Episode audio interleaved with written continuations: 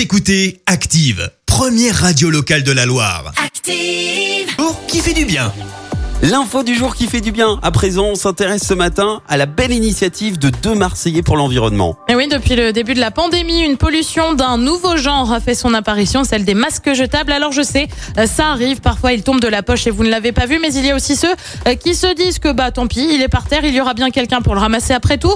En attendant, contre ce fléau écologique, deux Marseillais ont enfilé leurs baskets euh, pour un périple de près de deux mois. Ils sont partis début octobre de Marseille, direction Paris. Ça fait quand même plus de 800 km. Alors ils étaient équipés d'une tente, d'un sac à dos et d'un pic sur lequel ils empilaient les masques retrouvés sur leur chemin. Après deux mois de marche, ils sont arrivés à Paris le 27 novembre dernier avec des sacs bien remplis. Au total, ils ont ramassé pas moins de 5000 masques usagés. Aujourd'hui, ils se disent heureux d'avoir, je cite, donné un petit coup de bonheur à la planète. Écoutez Active en HD sur votre smartphone, dans la Loire, la Haute-Loire et partout en France, sur activeradio.com.